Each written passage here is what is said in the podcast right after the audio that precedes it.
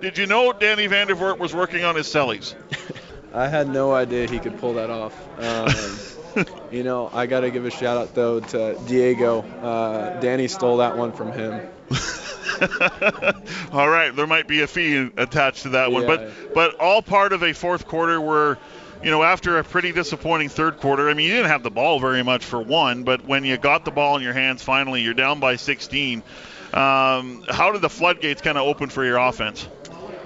Yeah, you know, we just obviously like just getting first down efficiency, like we talk about all week, just being productive and I mean getting the ball in 25's hands. Uh, I mean that guy played unbelievable tonight, stepped up, huge. Um, you know, and shout out to Danny too. You know, I noticed something is, you know, you're trying to find the sideline throws deep, but it seemed like the uh, the seam patterns or, or just the uh, the your receivers along with with Walter Fletcher finding some uh, lanes downfield and finding some open gaps in their zone defense.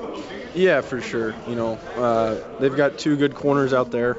Um, but yeah, you know, guys who just kept working on scramble drills and stuff like that, and Fletch did, you know, a great job of just uh, getting those check downs and making plays after the catch.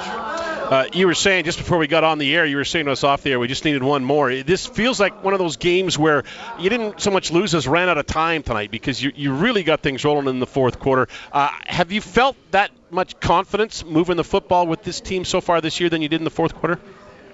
Um, I think so. I mean, we've, you know, once we get rolling, once we get our, our momentum going, uh, we really feel like this offense can can do that, you know, uh, on a consistent basis.